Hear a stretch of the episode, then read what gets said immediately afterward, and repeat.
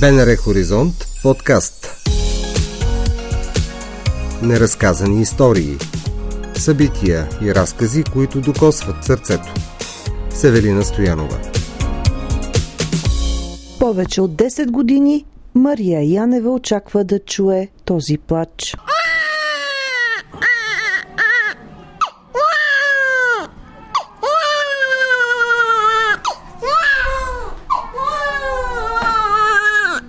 как се казваш? Ради.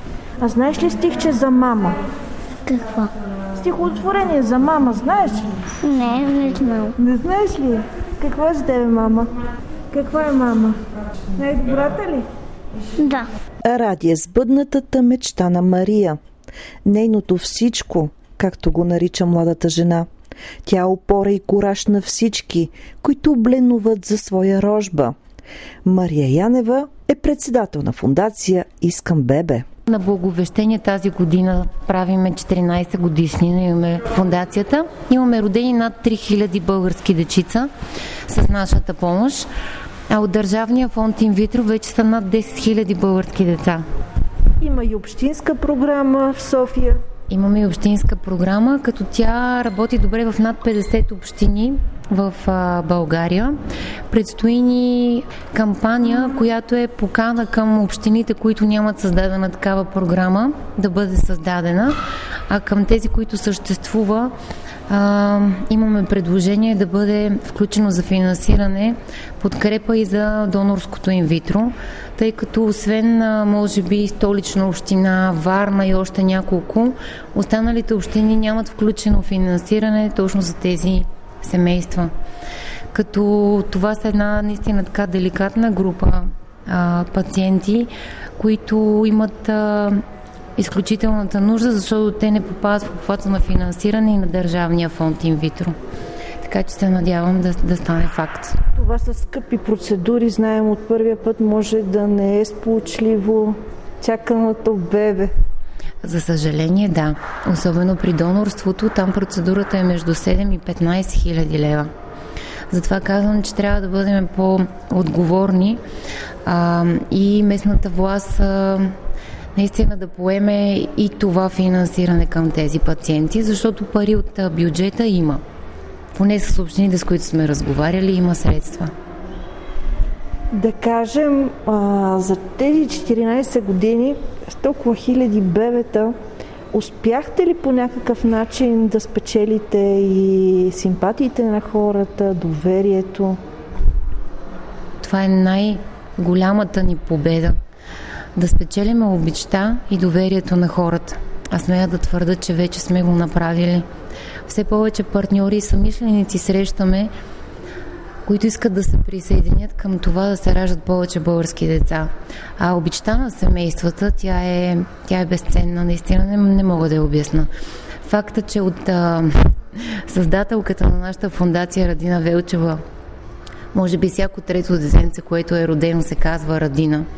А вече и аз като председател, пък всяко второ бебенце се казва Мария. Това е най-голямата победа за мен, за мен лично. Много истории знаете. Какво и ви разказват семействата, които с години се опитват а, да имат своя рожба и се не става и се не става?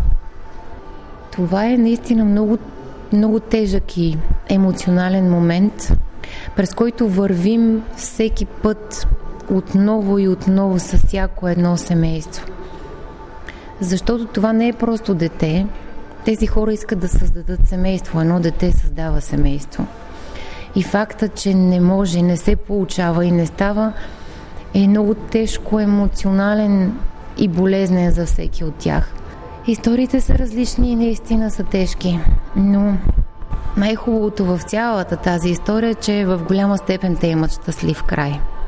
Аз лично 11 години съм се борила за това да имам своя син и това беше като въпроса не искаш ли да станеш председател на тази фундация, въпросът е а, искаш ли да помагаш на хората да имат деца? На, на този въпрос аз не мисля, че има човек, който може да каже не. Това беше моята лична битка.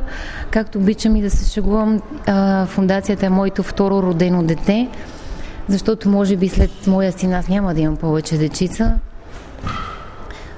Но пък имам още много деца, които те първа трябва да се раждат. И като засегнахме въпроса за скъпите процедури инвитро и като стана ясно, че те могат да бъдат повече от една, за да доведат до успешен край, има и други проблеми с изчерпването на яйчниковия резерв при жените. Как е обществената нагласа за донорството в тази област? Озряхме. Това беше един дълъг преход, наистина на едно обществено съзряване. Мисля, че озряхме вече за този момент. И реципиента, и донора го приемат наистина като един благороден акт на дарение. А, все по-нормален жест започна да става това. Точно тази а, обществена нагласа за отрицание, каквато даже в началото започна и с църквата, вече, вече няма, тя се изкорени. И се радвам, че стигнахме до този етап, защото все по-често хората, които не могат да имат своя генетичен материал дечица, на тях им се обяснява, че трябва да осиноват дете. Постоянно слушаме колко много деца има за осиновяване, колко всички чакат да бъдат прияти. Факт е, че хората повече от 3-4 години чакат и няма деца за осиновяване. А това, че те могат да имат дете, което те лично да износят, смятам, че наистина е един добър вариант и донорството е точно този вариант. А работите ли в тази посока? Казвате, чувате репликата, има толкова деца за осиновяване. В същия момент едно семейство може да чака 4 години за да осинови дете. А тези дечица наистина ги има. Работите ли в тази посока да се облегчи тази процедура за осиновяване?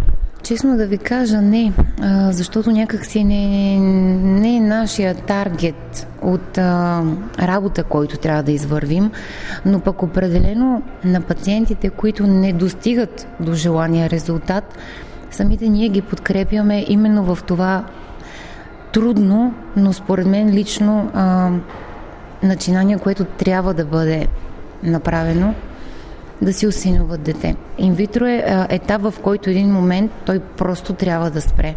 Човек трябва да знае къде е границата. И като възраст, и като физическа възможност да, да го върви. Къде е границата, Мария? Това може би е най-трудният въпрос, който ми зададохте, защото той е много труден. Трудно е да кажеш на един човек, че той трябва да сложи граница и да каже, не, аз няма да имам дете.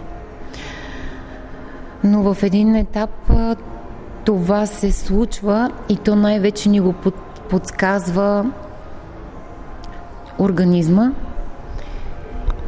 и възрастта. Те са комплексни. Има, един, има една морална точка, която трябва да се постави, защото след това ние трябва да се грижим за това дете, не то за нас. Никога няма да забравя едни думи а, на майка, която каза, ако знаех, че тези мъки можеше да ги спестя в момента след като си нови дете. Може би и това е момента, в който един човек е щастлив с чуждото дете, което гледа като свое. Любовта не е задължително да се ражда от корема на жената. Тя се ражда от сърцето. А майчината обича безгранична. Това мисля аз. Колко е голяма вашата организация?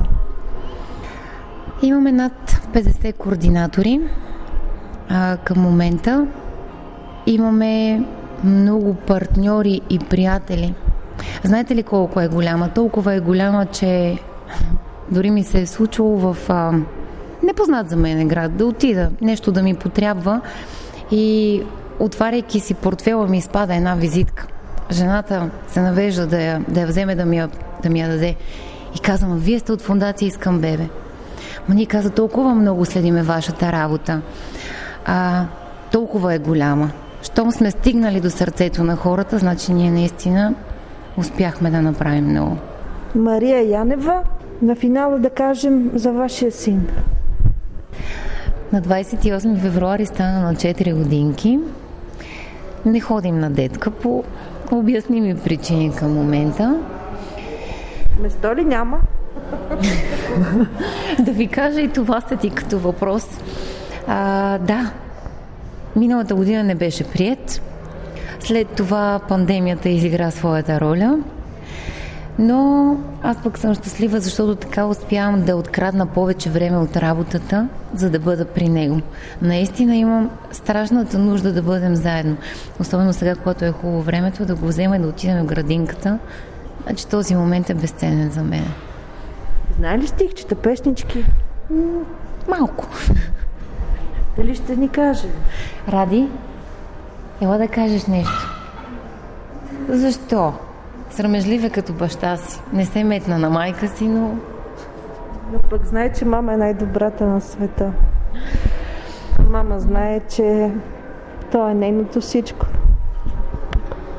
Моето всичко, моя свят, моето утре, моето бъдеще. Това е. Аз вече живея. Когато ми го е казвала моята майка, съм я гледала малко скептично. Наистина не вярвах, че човек може да спре да живее за себе си. Просто спираш да живееш за себе си. Ти си някъде там, на някакво друго място и целият ти живот минава и е свързан с него. С неговата усмивка, с неговите сълзи, с неговите болки, с неговите радостни моменти. Всичко. Мила моя мама, сладка и добричка. Ти си най-добрата майка. Как да кажа мама? Колко те обичам. Чухте епизод от подкаста Неразказани истории. Можете да ни намерите на сайта на Българското национално радио, платформите Spotify и SoundCloud и каналите ни в Apple и Google.